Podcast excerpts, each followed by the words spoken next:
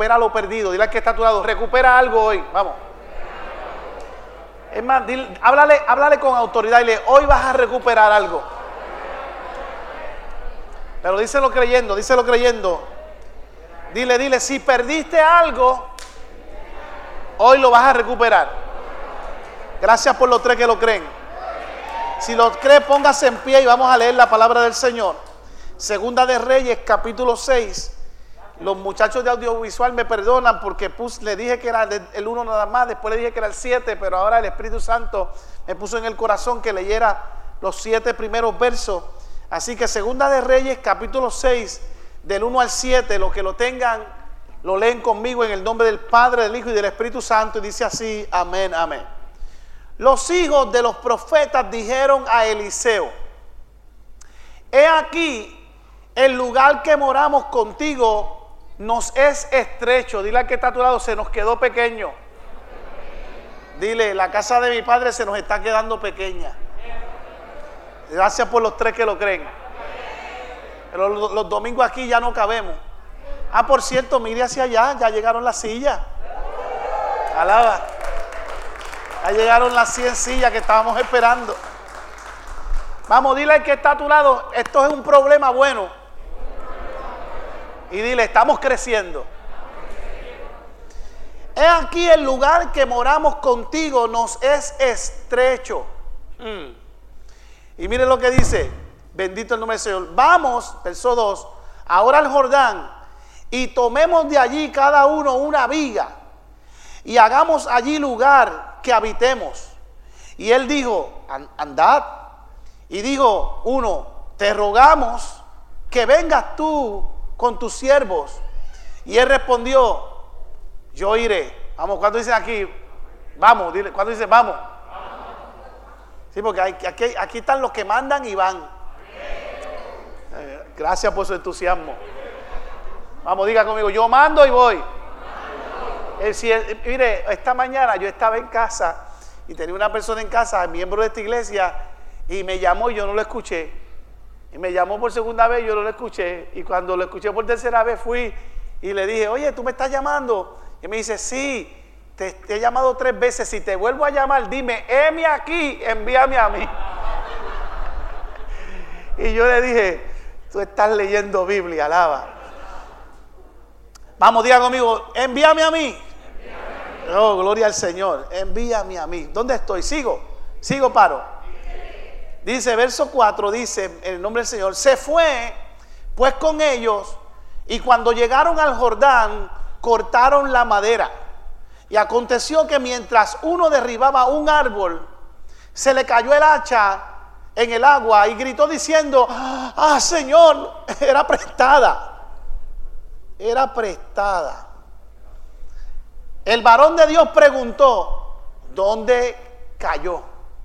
Y él mostró el lugar, entonces cortó él un palo y lo echó allí e hizo flotar el hierro y dijo, tómalo y extendió la mano y lo tomó.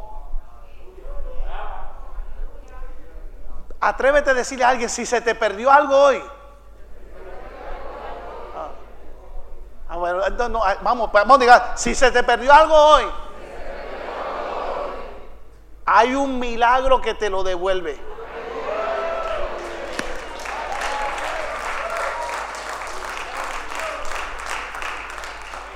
Padre, esta es tu palabra, bendigo tu palabra, ella es bendita en sí misma. Háblanos esta noche, glorifícate a través de mis labios, Señor, de mi corazón, de mi pensamiento.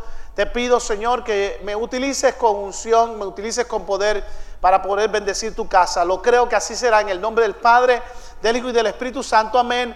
Amén. Mientras te sientas, dile a alguien, recupera lo perdido. Oh, gloria a Dios. Hay restitución hoy para alguien aquí. Gloria a Dios.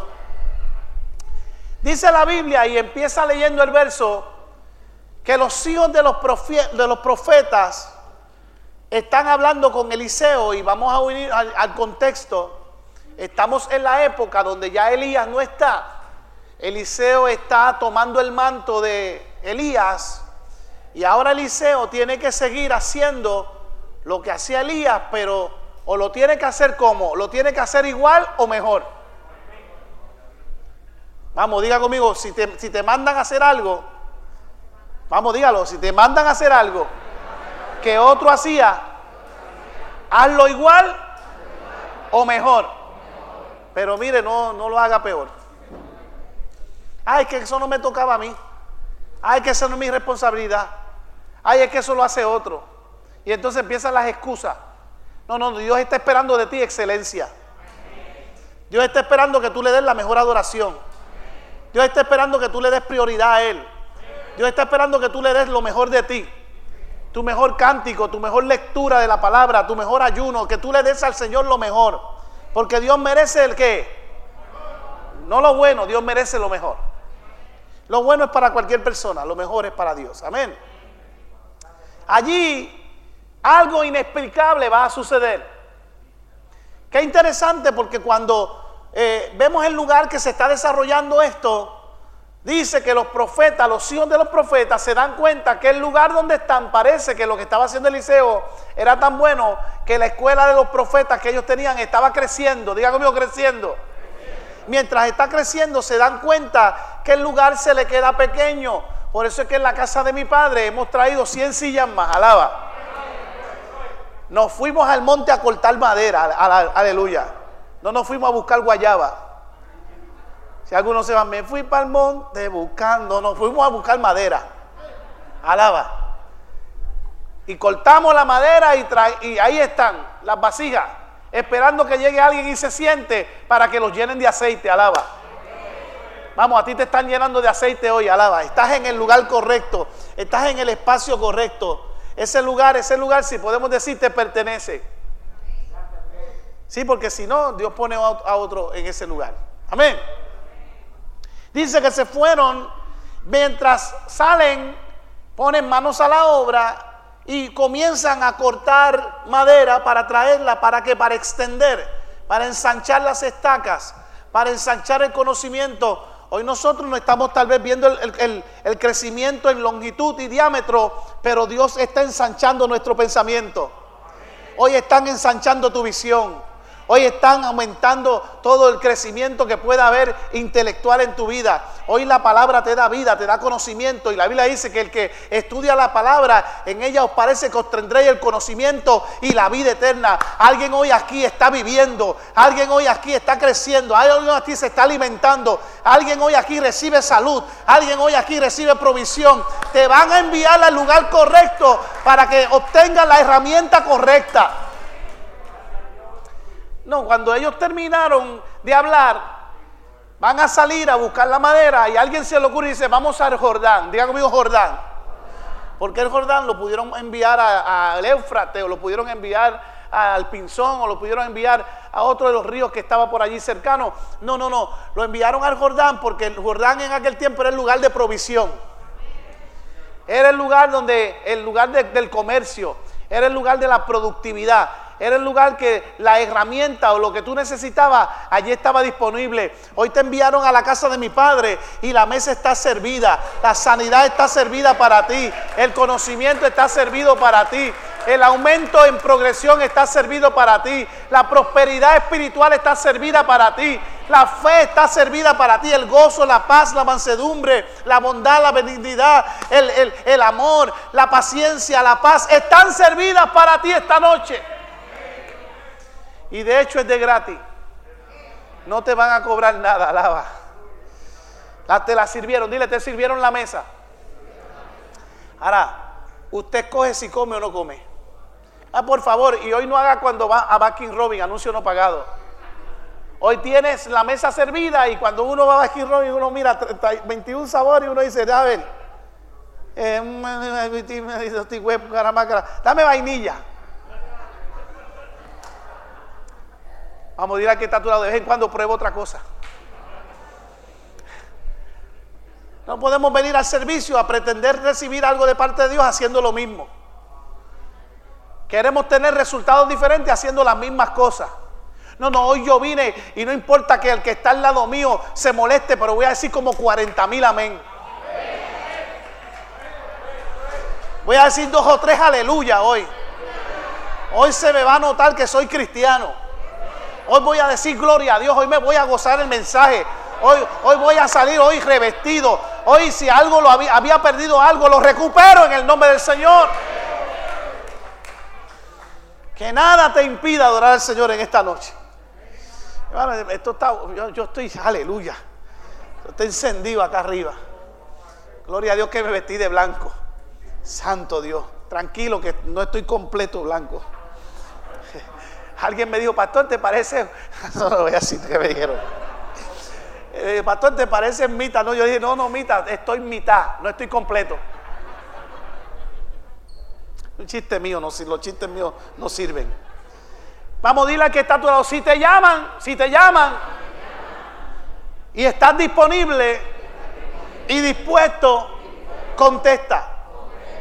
Allí están los profetas, se le ocurre ir a un lugar, pero allí está Eliseo. Ellos no quieren ir solos. Y ellos dicen a Eliseo, ¿no será que tú puedes ir con nosotros? Hermano, cuando Dios te envía a hacer algo, no te vayas solo. Ya la época de los llaneros solitarios terminó. Ya la época de los que andan por ahí, que no tienen pastor. Usted ve ministro, ve evangelistas, ve apóstoles, ve profetas. Usted le pregunta, ¿a qué iglesia tú vas? No, no, yo, yo, yo no tengo iglesia, alaba. Y eso no es ni bíblico. Y usted nadie le pregunta si oran, nadie le pregunta si leen Biblia, no, no, cogen estudio bíblico, no se alimentan. ¿Y cómo uno puede dar lo que no recibe? Ay. No, no, eso, eso no era parte del mensaje.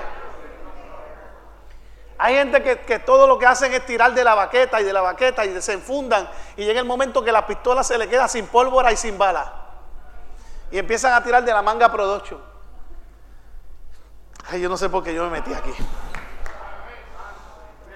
Créame, créame, servirle al Señor no puede convertirse en una rutina. Servirle al Señor tiene que ser el manjar más exquisito que te comes todos los días. Venir a la casa del Señor tiene que ser una degustación espiritual que tú anhelas, no un día. Y amado, mire, nosotros nos reunimos más que los jueves y los domingos, pero hay, gente que debería anhelar. Ojalá y abran la iglesia el lunes, el martes, el miércoles, el jueves, el viernes, el sábado, el domingo, 24-7, que puedan haber centinelas que vengan al templo a orar. Que si quiero venir a las 3 de la mañana, a las 3 de la mañana vengo y oro y estoy de rodillas. ¿Habrá alguien que anhele eso? Gloria al Señor. Una cosa es anhelarlo y otra cosa es hacerlo. Uno pone una lista. ¿Cuántos quieren orar a las 3 de la mañana? ay, pastor, a las 3 de la mañana. Yo prefiero decir una, dos y tres a dormir es que voy. Pero yo sé que Dios nos está preparando. Dile al que está a tu lado, Dios nos está preparando. Uno digo, ven con nosotros. Ven con nosotros. Mire, eso es lealtad. Eso es reconocer la autoridad. Eso es reconocer el manto. Mire, amado, aquí en la iglesia nosotros tenemos unos cuantos grupos y cada vez yo me siento honrado, cada vez que los grupos de la iglesia me dicen, pastor, vamos tal día a visitar fulano y tal, pero queremos que usted tenga conocimiento, eso es honra. Eso habla de una iglesia que no está corriendo, como dicen los muchachitos ahí del campo, al garete. Porque cuando la gente está haciendo cosas y el pastor no la sabe, ¿saben qué terminan en división? Mire, ¿sabe por qué uno de los movimientos que empezó hace poco desapareció tal como cuando empezó el movimiento G12. El movimiento G12 se distinguía por las células. Tenían una iglesia y los lunes se reunían 20 personas en la casa de fulano, 40 personas en la casa de Mengano, 50 personas en la casa de Sotano. Y de momento parece que le gustó la cuestión. Y después Sotano decía, véngase para acá el miércoles también. Y después el otro decía, véngase para acá el viernes. Y empezó a, empezó a crecer la célula. Y cuando vinieron a ver de una iglesia que había, ahora habían como 40 iglesias y ninguno querían saber de nadie. Porque lo que empieza dividiendo termina qué? Restando. Pero cuando hay conocimiento, y hay honra. Los profetas, ahí estaban los profetas y los profetas le dijeron a Eliseo, Eliseo, no queremos ir solo, ven tú con nosotros. ¿Y qué hizo Eliseo? Pues voy para allá. Obviamente van a ver, pues la iglesia, la casa de mi padre está creciendo y yo tengo gente aquí que eh, yo delego en ellos y aquí hay gente que los sábados se levantan y van y alimentan de ambulantes, pero el pastor tiene conocimiento. Aquí hay gente que van a visitar hogares de niños desamparados, pero el pastor tiene conocimiento. Aquí hay un grupo de matrimonio que salen y oran en los hogares de diferentes personas, pero el pastor tiene conocimiento porque representan a la casa de... de mi padre. Y así sucede en la casa y es una forma ordenada. Y cada vez que el pastor puede estar, pues allí estoy. Y Eliseo se fue a cortar madera con ellos. Vamos, dile al que está a tu lado, eh, cómprate un hacha. Ah. Les digo, les digo de corazón. Yo no estoy aquí hoy para decirte que te compres un hacha y que vayas a cortar madera.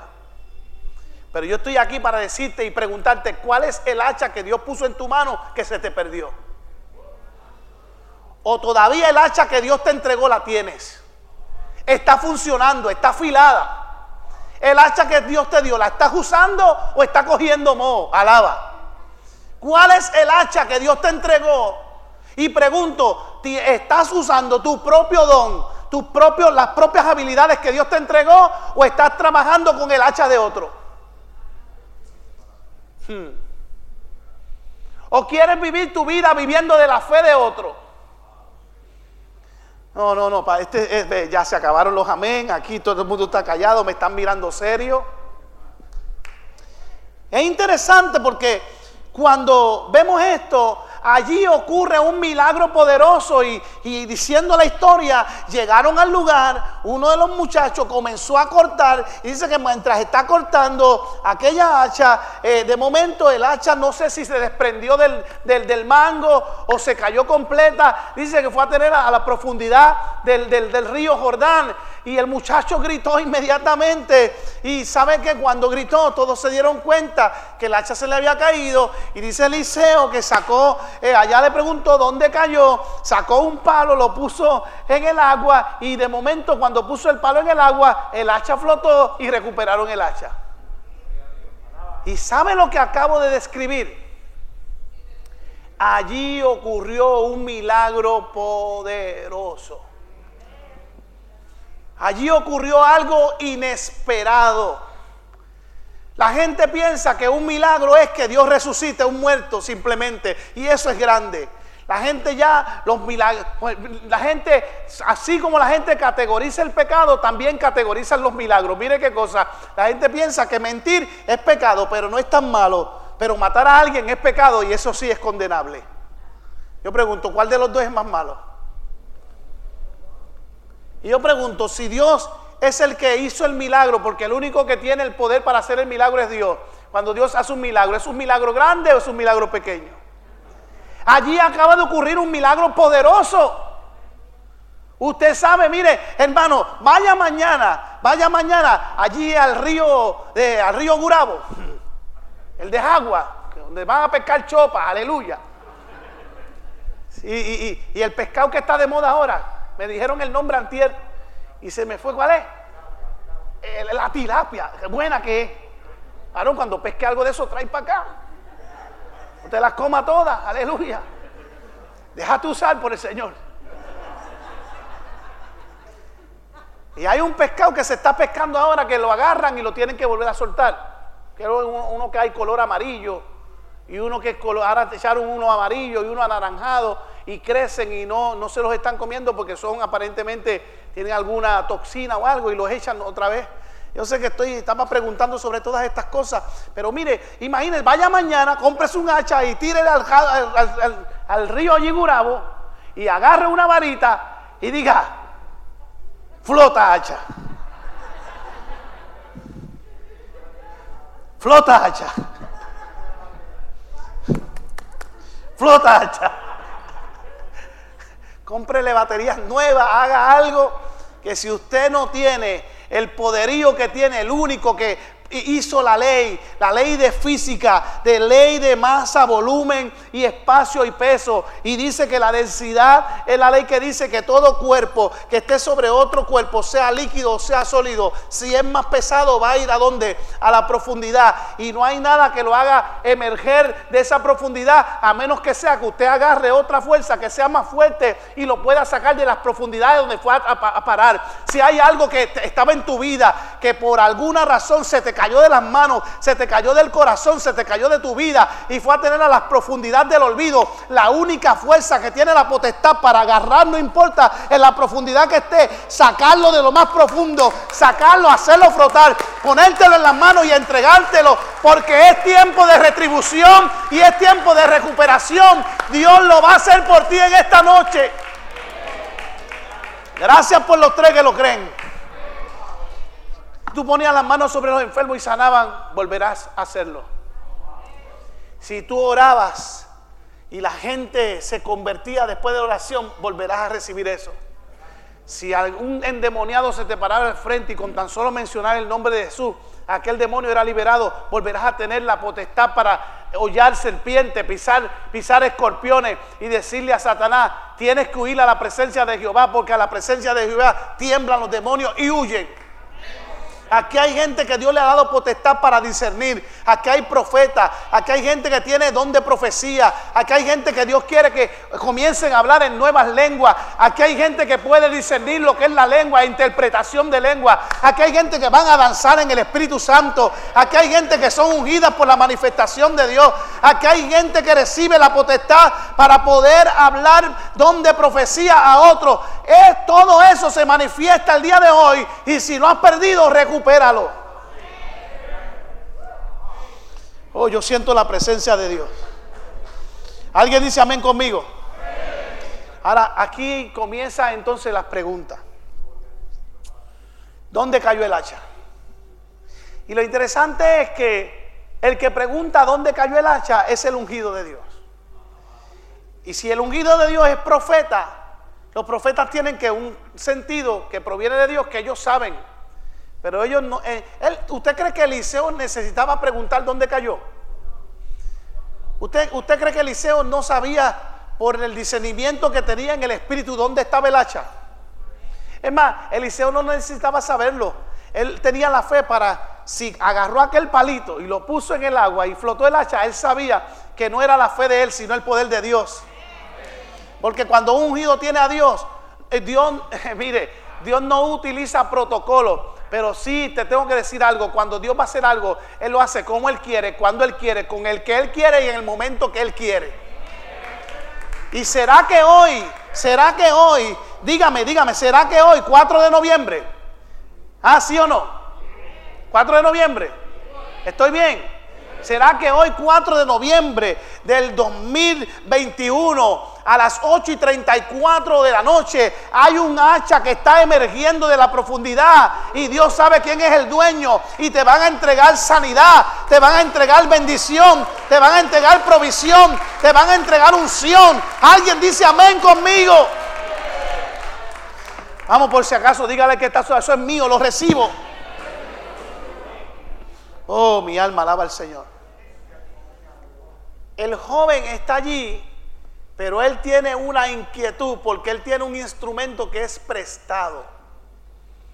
Y yo le voy a hacer una pregunta. ¿Alguna vez usted ha cogido algo prestado? Usted tiene dos situaciones cuando agarra algo prestado. Déjeme decirle más. Usted tiene más responsabilidad cuando usted tiene algo prestado que algo que es suyo. Porque dicen por ahí que nadie cuida mejor lo que es de uno que quién, que uno mismo. Pero cuando tú tienes algo prestado, tú tienes una gran responsabilidad. Porque eso tiene un apellido que se llama devuélvelo. Usted nunca le ha prestado algo a alguien y te le dice, tiene vuelta. Y yo pregunto, ¿cuántos aquí han prestado cosas que no se las han devuelto? No me testifique, por favor, no, no, me, levante las manos. Bueno, yo sé que a lo mejor usted no le ha pedido a gente aquí. Pero la Biblia dice, mira qué interesante, que es mejor prestar que pedir prestado, porque la Biblia dice que Dios nos va a prosperar a tal grado que no vamos a tener que pedir prestado. Nosotros prestaremos a otros. Gracias por lo que lo creen. Y no estoy hablando de prosperidades. no, no, no, no estoy hablando de esa prosperidad, porque si fuera por la prosperidad y por, por uno dice, bueno, el que es próspero está bien. Tenga cuidado, no confunda las cosas porque los, narcotraficantes son prósperos. Y pregúntenle si son felices. Los narcotraficantes eh, son tan felices que lo único que tienen es dinero. Tienen tanto dinero que lo único que tienen es dinero. Pero pregúntele, ¿su corazón está lleno? La mayoría te dicen que están vacíos, les falta Dios, le falta algo en su corazón. Yo estoy hablando de la prosperidad que, que, que lo abarca todo. Ese Dios que te da para que te suple, para que sí, para que tú pagues tus deudas, para que tú puedas vivir, para que no falte el pan en tu casa, pero también te estoy hablando de la prosperidad espiritual del corazón. Estoy hablando de los que vienen a la casa del Señor y no quieren salir de ella. Mire, últimamente, no porque sea la casa de mi padre, yo sea el pastor, pero yo vengo aquí, yo no me quiero ir de aquí. Mire, le digo, les, cuento, les cuento. Pusimos la ciencilla, yo, yo creo que yo me senté en toda. Yo parecía un nene chiquito.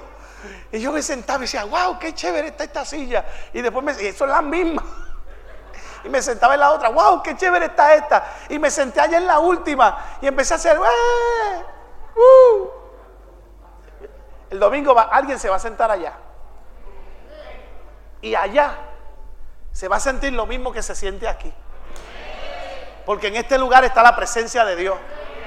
Y agradezco por los hermanos que vinieron y parecíamos nenes chiquitos regando las sillas por ahí. Y yo decía, alguien va a venir y se va a sentar aquí y va a ser sanado y va a recibir bendición y va a recibir la unción. Alguien va a recuperar algo sentado en este lugar. Vamos, dígame conmigo, dígame conmigo.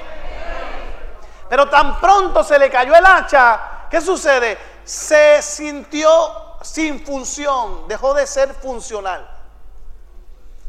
Y tuvo una gran preocupación porque lo que tenía no era de él, era prestado. Y yo te voy a decir algo, yo te voy a decir algo. La unción que tú tienes, ¿es tuya o es prestada? La unción que tú tienes es de Dios. Escucha lo que te voy a decir porque esto me llegó ahora del cielo. Esto fue un... Me llegó un, un, un WhatsApp. Recibí un Twitter, ahora un tweet ahora mismo. ¿Sabes qué? Si tú piensas que la unción que tú tienes es tuya, te equivocaste. Lo que este verso está enseñando es que la unción que yo tengo es prestada. Y si no la cuido, me la van a quitar y se la van a dar a otro.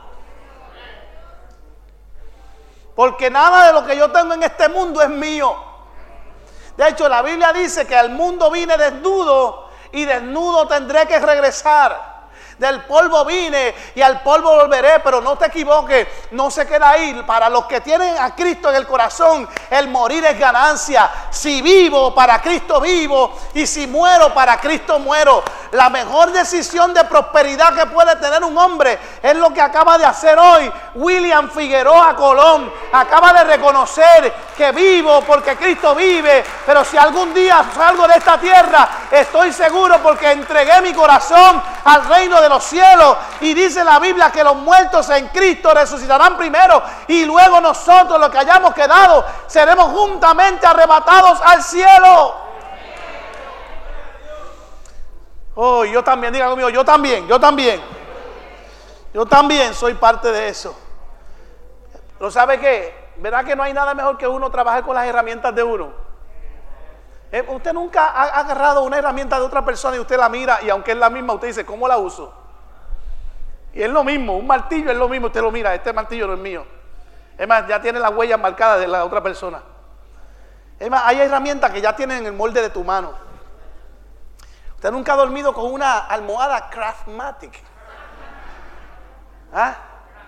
Usted se acuesta y la almohada coge la formita suya.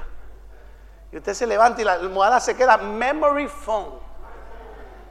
Usted vuelve ahí y ya la almohada dice, ya, la almohada te conoce. Si te acuestas de otra manera, la almohada dice, tienes que voltearme porque ya yo me quedé con la memoria. Pues te tengo una noticia.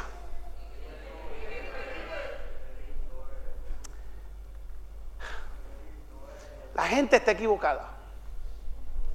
Porque hay gente que se equivocaron cuando, o piensan que Dios se equivocó cuando o piensan que pueden moldear a Dios porque la Biblia dice que nosotros estamos hechos a imagen y semejanza de quién? De Dios. Pero hay hombres que si los dejaran, hacían a Dios a imagen y semejanza de ellos.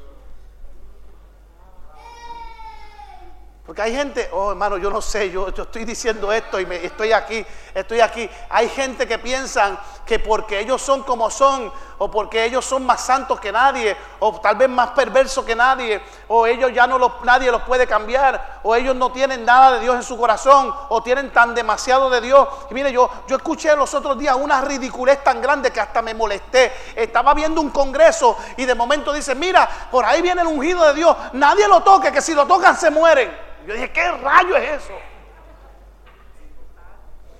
Que, que, que, viene el ungido de Dios, que tiene la unción de Dios. Y si alguien toca al ungido de Dios, se va a morir. No se supone que es todo lo contrario. Si tú tienes la unción de Dios y tú tocas la unción de Dios, se supone que la unción de Dios revive, la unción de Dios restaura, la unción de Dios bendice. Él no vino a matar, Él no vino a robar, Él vino a salvar lo que se había perdido. Yo no puedo entender cómo hay hombres que siguen honrando al hombre y ponen al hombre por encima de Dios. En esta iglesia, la única gloria a quien se la vamos a dar es al que merece toda gloria y toda honra. Se la vamos a dar al Dios Padre, al Dios Hijo y al Dios Espíritu Santo, Jehová de los ejércitos. Él es el quien merece la gloria en esta casa. Alguien puede adorar Señor, alguien puede adorar Señor.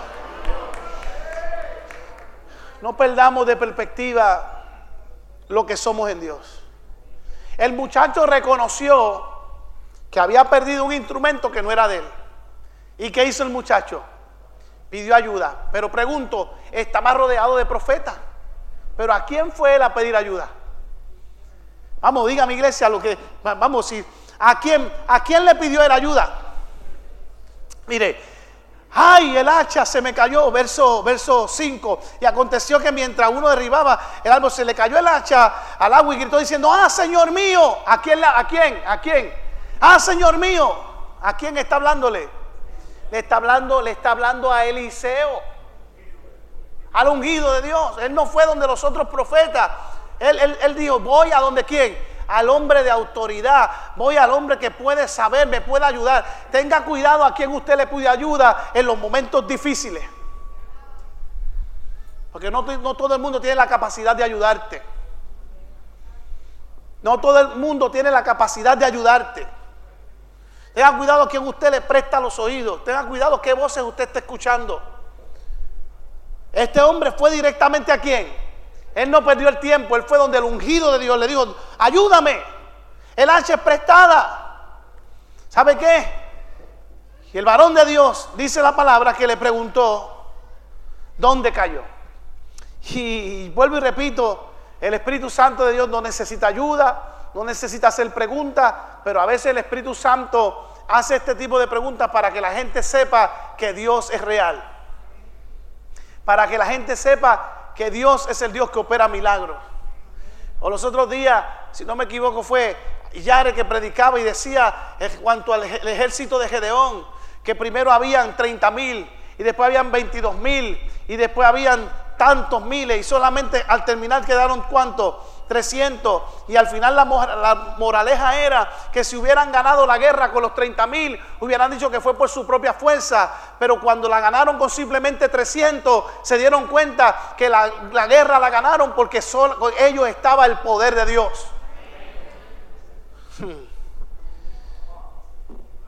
Dios hace las cosas de tal manera para que siempre le demos la gloria y la honra a Él. ¿Habrá alguien hoy en esta casa que le pueda dar la gloria y la honra al Señor? ¿Habrá alguien hoy en esta casa que le pueda dar la gloria y la honra al Señor? Vamos, pregúntale al que está a tu lado, ¿dónde está tu hacha?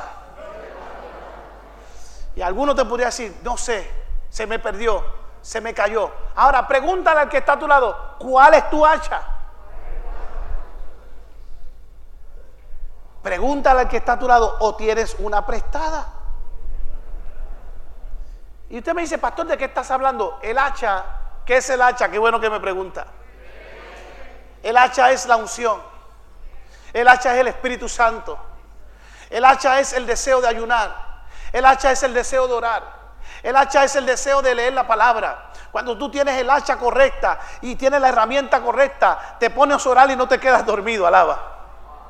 Lees la palabra y no te da sueño. O sea, yo escuché los otros días a alguien diciendo, ¿quieres dormir? Lee la Biblia. Usted puede leer la novela que sea y no se duerme. Empieza a leer la Biblia. En el principio creó Dios los cielos y la tierra y la tierra estaba desordenada y vacía y dijo Dios al primer día sea el, y la tarde fueron el primer día y mientras ellos hacían esto yo no estaba bendito sea el nombre de Cristo.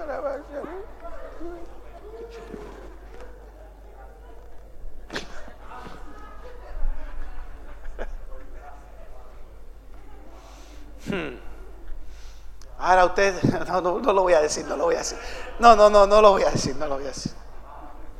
Pero uno puede ver una, una sesión de Netflix, 14 capítulos en, 5 horas. Y se queda con la gana de ver el, el 15. Ay, que sea mañana, porque para volver a ver los otros 15 capítulos. Vamos, alguien puede adorar al Señor, alguien puede glorificar su nombre. Vamos, alguien puede glorificar el nombre del Señor. Yo declaro que la herramienta correcta en las manos correctas comienza a operar de manera correcta y usted se va a dar cuenta que cuando uno hace lo que Dios quiere y recupera lo que Dios te ha entregado, lo que era tuyo, sabe que uno comienza a obrar en fe, uno comienza a creer, uno comienza a imponer las manos, uno comienza a desarrollar la fe, uno comienza a desarrollar el espíritu, uno quiere llegar a la casa, uno no quiere venir solamente el jueves, uno quiere venir lunes, martes, miércoles, jueves, viernes, sábado, domingo. Alguien puede adorar al Señor. Diga conmigo, si perdiste algo, vamos, pero dígaselo a alguien, si perdiste algo, no te conformes. El joven dijo, se me perdió. Él reconoció, lo reconoció. ¿Sabe? Y, y, esto es importante que ponga este punto porque hay gente que quiere aparentar en la iglesia que tienen algo que hace tiempo perdieron.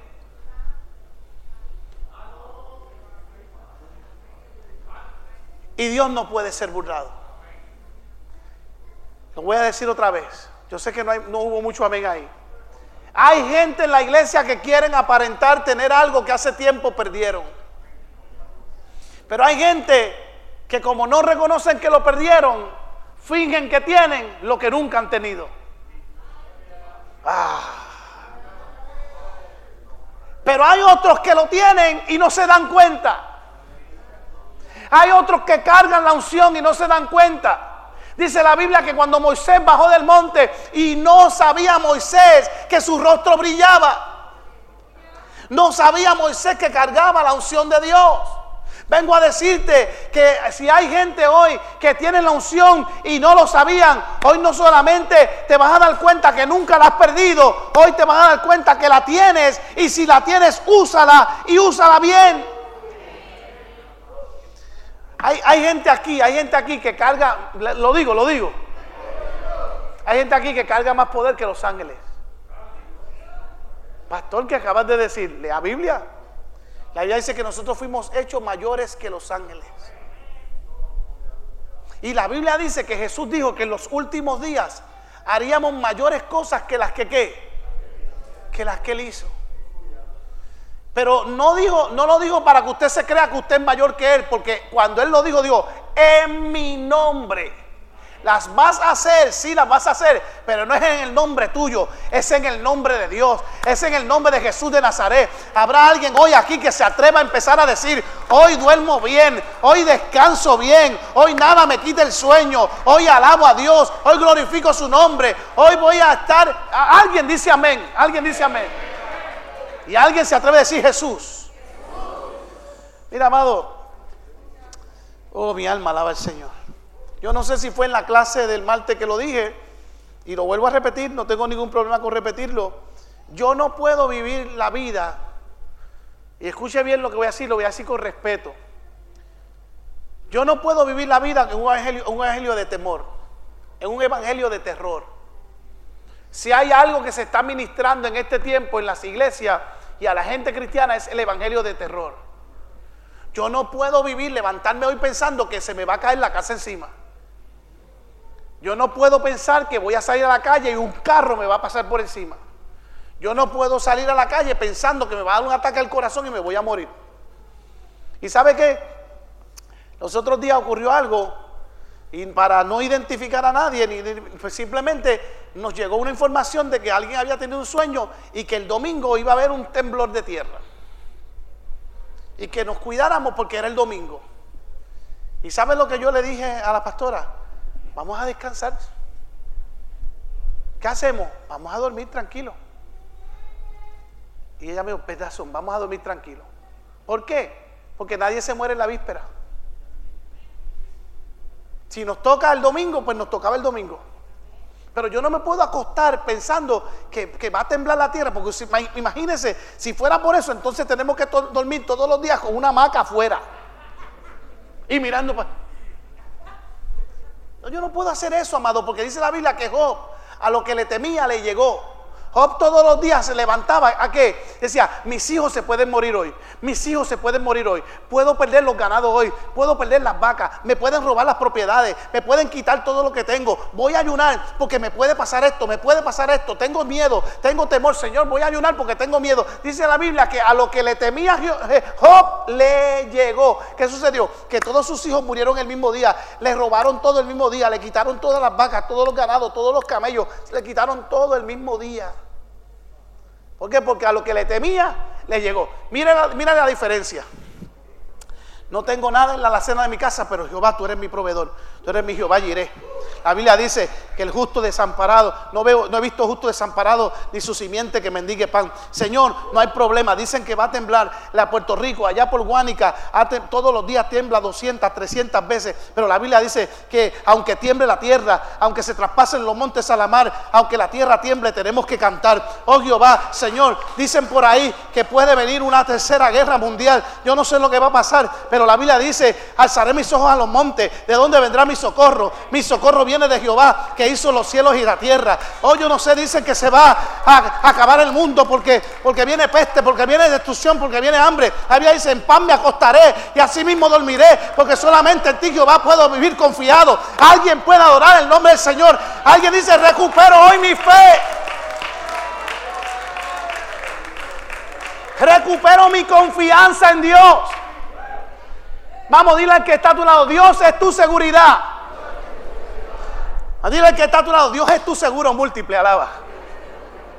Y está garantizado, aleluya. No tiene fecha de expiración. Él siempre sana. Él no tiene favorito. Él sana lo mismo por la mañana que por la noche que por la tarde. Él te atiende a cualquier hora del día y a cualquier hora de la noche. La Biblia dice que Jehová nunca duerme. O sea que cuando usted está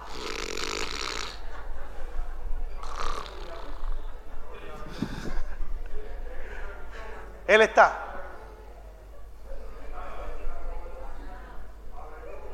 Y usted está. Y él hace.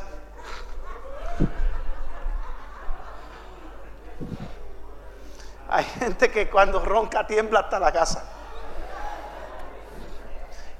Yo sé que están mirando a los varones, pero hay chicas que también roncan. Alaba. Le digo algo a los varones, le digo algo, le digo algo. Vamos, dime, dime, dime, dime, dime. Grábenla. Porque no te lo creen. No te lo creen. Ellas te, acusan de que tú eres el roncador más grande del mundo. Pero cuando tú dices, y tú también, yo. Oh". Grábenla.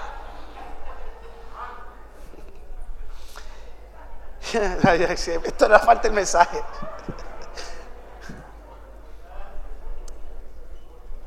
El joven podía estar rodeado de los profetas que fuera y fue a la fuente.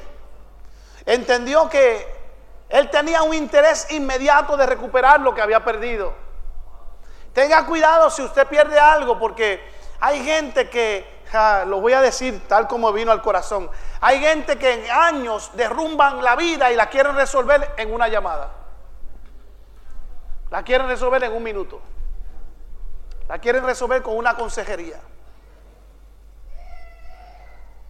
Si hiciste lo que hiciste y derrumbaste tu casa, derrumbaste tu hogar, derrumbaste tu familia, derrumbaste tus hijos, tienes que tener los pantalones para soportar el proceso.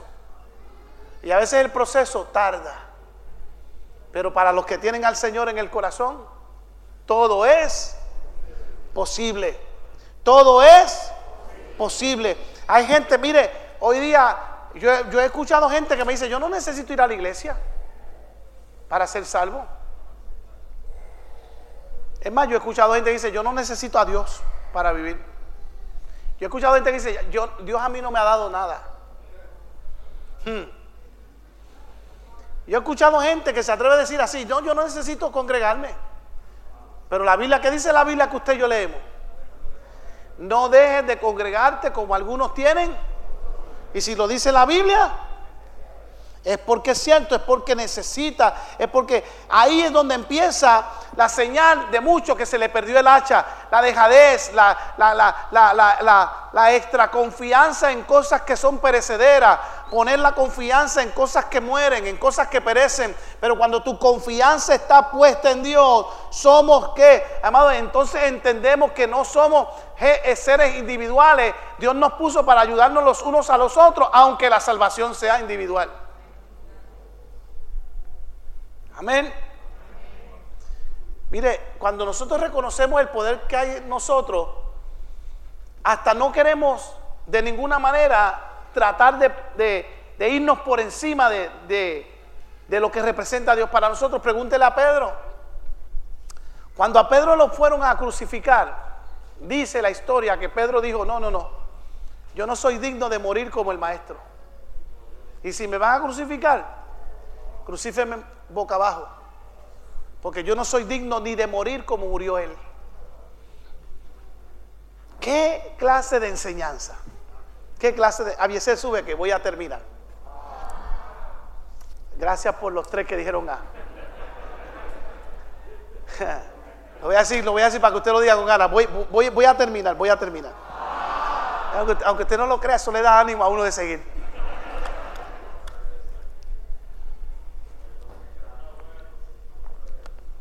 Alguien puede adorar al Señor. A veces tenemos que darnos cuenta que no somos de este lugar, que no pertenecemos a este lugar, somos peregrinos en esta tierra. Realmente nosotros somos extraterrestres. Mi reino está en el tercer cielo. Él dijo, él dijo, me voy para preparar lugar para que donde yo estoy vosotros también estéis. Dile al que está a tu lado, no somos de aquí, y dile, y el día que volvamos, después de que hagamos nuestro reinado en la tierra, que dice la Biblia que gobernaremos como iglesia por mil años en el tiempo del milenio, y luego venga la guerra de Got y Magog, y luego venga el juicio del trono blanco, luego dice que nos van a entregar cielo nuevo y tierra nueva. Y dice que veremos descender del cielo una nueva Jerusalén. Y esa Jerusalén habitará en cielo nueva y tierra nueva. Y yo voy a estar ahí.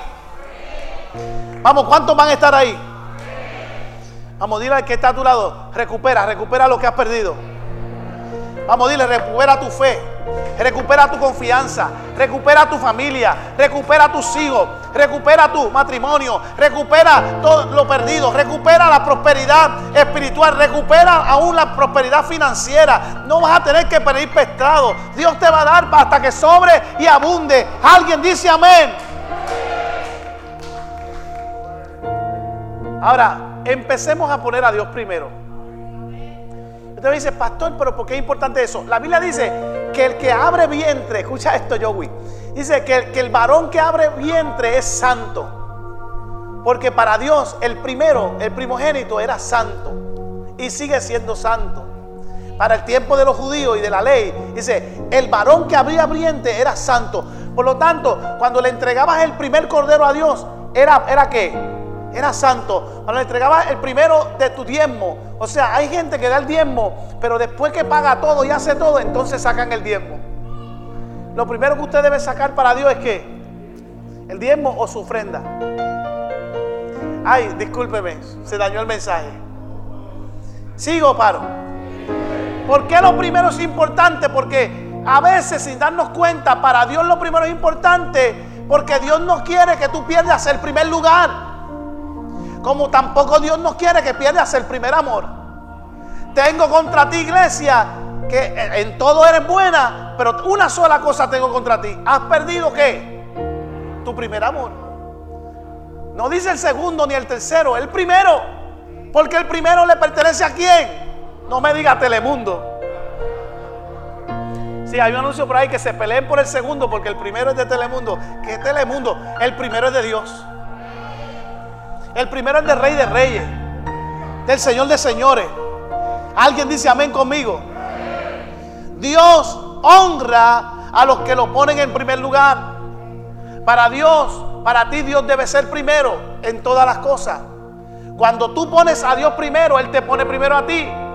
Buscad primeramente el reino de Dios y su justicia y las demás cosas serán añadidas. Yo estaba hablando con una persona ahorita en la oficina y me dijo algo que, que, honestamente es bíblico, pero a veces vivimos tan rápido la vida y a veces estamos tan estresados que estamos pensando en mañana y en pasado mañana y de aquí a un año. Y él me decía, me decía la persona, decía, pastor, cambié mi forma de vivir, estoy viviendo un día a la vez.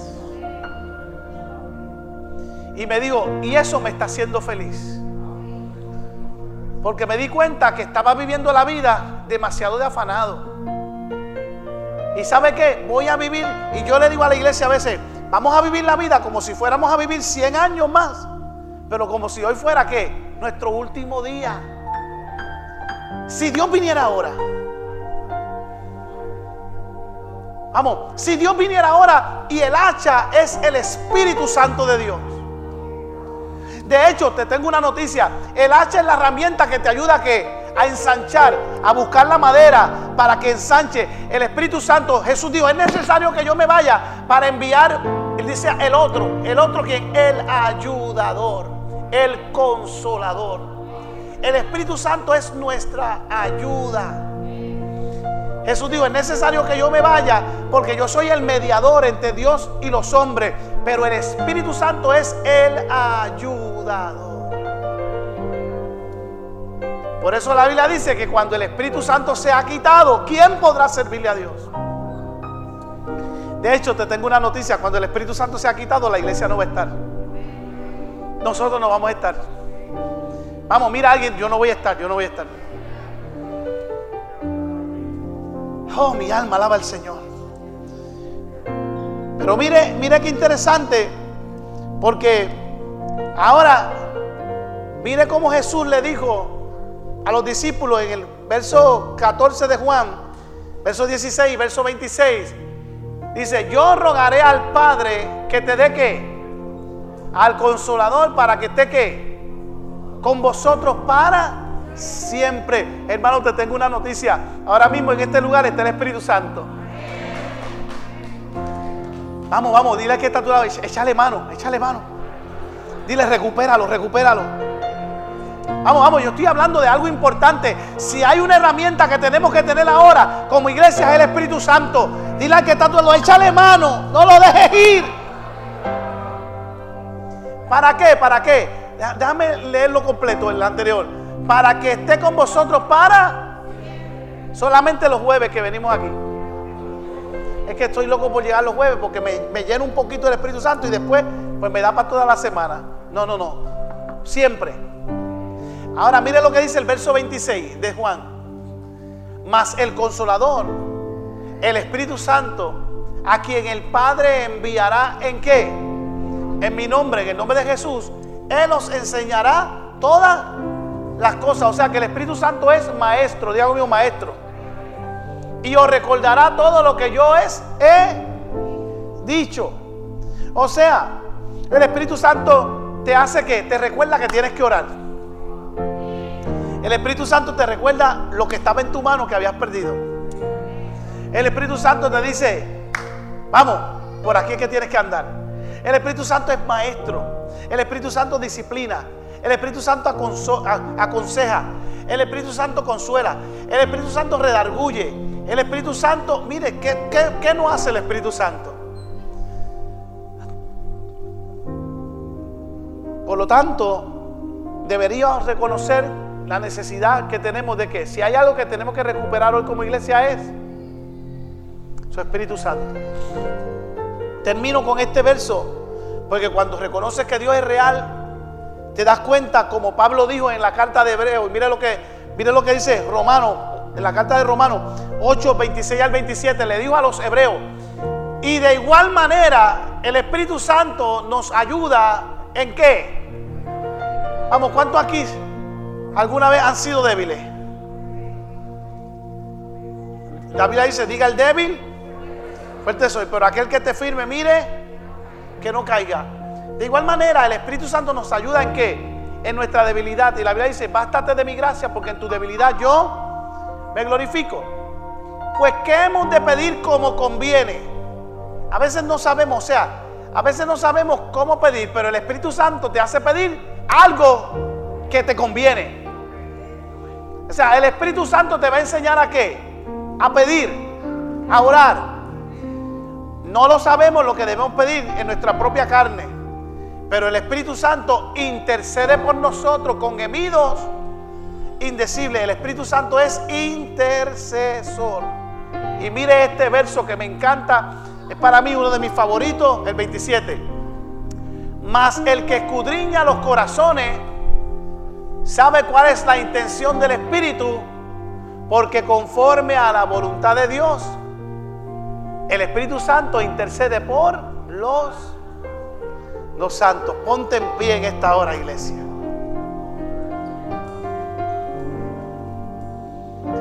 Antes de salir corriendo al psicólogo, ve a Dios.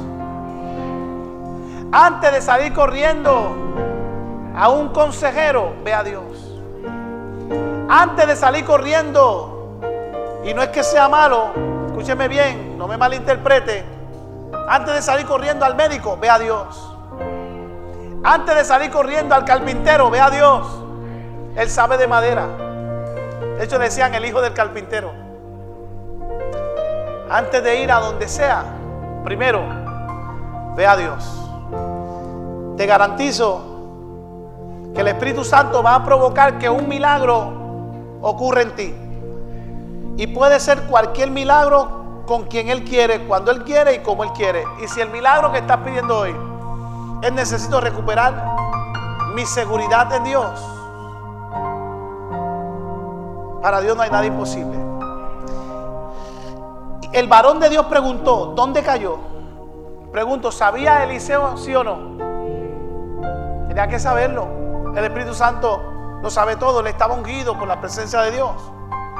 Y él le mostró el lugar, entonces cortó un palo y lo echó allí e hizo flotar el hierro. Hermano, imagínese la escena. Imagínese la escena. Un palo en el agua y el hacha hizo. Porque palo, palo si boga y, ah, y palo si no boga. Pero ¿y dónde deja el hierro que estaba ahí? Yo no sé cuál era la ley, cuál ley se estaba aplicando ahí. Dice que el oro busca el oro, la plata busca la plata. No sé si la madera busca la madera, no sé. Dios nos va a enseñar algo algún día y nos va a decir, mira, allí se, la ley de física dice que cuando tú pones madera, qué sé yo, a, lo mejor vamos a aprender algo, no sé. Lo interesante, escuche esto, lo interesante es qué es lo que tienen los barcos en la parte donde flotan. ¿Qué tienen los barcos en la parte al, fondo? La parte que flota de los barcos, ¿qué es? Madera. En un barco, estoy hablando de un barco. No es madera, es hierro. Pregunto, ¿por qué no se hunde?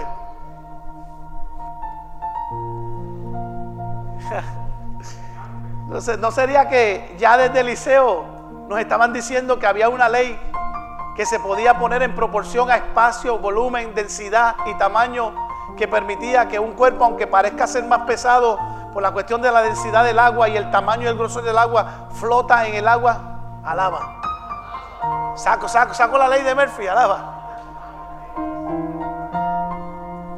Dios es sabio y para siempre es su misericordia y su sabiduría. ¿Acaso el domingo vamos a ver cuando Dios le dice a Job, ¿acaso cuando las aguas estaban sin límite y no fui yo el que le puso límite al orgullo de las olas del mar? O sea, antes todo era agua. Y Dios le dijo al agua, hasta aquí llega y de aquí no pasa. Usted nunca ha estado en el mar, usted dice, ¿y cómo es posible que esta agua no pasa de aquí para acá? ¿Quién hizo eso? ¿Dónde estabas tú cuando Él lo hizo?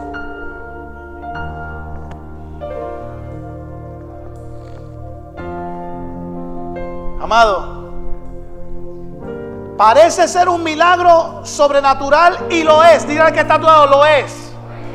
Un milagro especial y lo es, y lo es.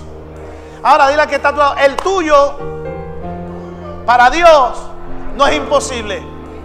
Así que yo quiero que en 30 segundos usted cierre los ojos y pida un milagro para alguien. No sé si para usted, para algún amigo, alguna necesidad, alguien que haya perdido algo, que lo quiera recuperar, créalo conmigo en el nombre de Jesús. Yo lo declaro. Yo, ya yo tengo el que voy a pedir. Así que a la cuenta de tres, usted pida, abra su boca. No importa que alguien te escuche. Si no quiere que te escuche, dilo con tu mente. Pero en 30 segundos, declara un milagro sobrenatural y di, recupero lo perdido. Padre, vengo ante tu presencia. Pido ahora mismo al cielo y vengo en autoridad para pedirte que tu mano sanadora se mueva a favor de nuestra hermana Brenda. Yo declaro en el nombre de Jesús, Señor, que tú tienes la potestad para sanarla. Señor, yo sé que sé que esta mujer, una guerrera, ha estado peleando, Señor, con el cáncer. Yo te pido, Dios mío, que no haya nada que impida que un milagro sobrenatural. Tú conoces las leyes de la, de la, de la salud de esta tierra. Tú conoces cada enfermedad. Tú las venciste todas en la cruz del Calvario. Te pido por la sanidad de Brenda. Lo pido creyendo en el nombre del Padre, en el nombre del Hijo y en el nombre de tu Espíritu Santo. Amén. Oh, gloria a Dios. Oh, gloria a Dios. Oh, gloria al Señor. Mira a alguien y dile, el hacha está en tu mano. Vamos, pero dígaselo creyendo que esa persona ya lo había perdido. Diga, diga, el hacha está en tu mano. Elío, el hacha está en tu mano. No, Noemí, el hacha está en tu mano. Está en tu mano. Alguien dice, y la voy a usar. Ponme por ahí, por favor, la canción Digno. Son las 9 y 13. Quiero cantar dos minutos esta canción. Nos vamos a las y cuarto. Por favor, ponme, si tienes la canción de Digno, te lo voy a agradecer. La que dice, no tengo nada para ofrecer. Dale un aplauso al Señor. En dale un aplauso al que vive. Dale un aplauso al que reina. Iglesia, diga Espíritu Santo. Úsame, dile, úsame. Espíritu Santo, quiero ser un hacha útil en tus manos. Dile, Espíritu Santo, hoy acudo al Maestro, al Señor de señores, al Padre, al Hijo y al Espíritu Santo. Que la unción que esté en mí, que ha sido puesta por Dios, siga siendo mía. Ayúdame a proteger lo que han puesto en mis manos y no dejes que pierda el don. Que así sea en el nombre del Señor.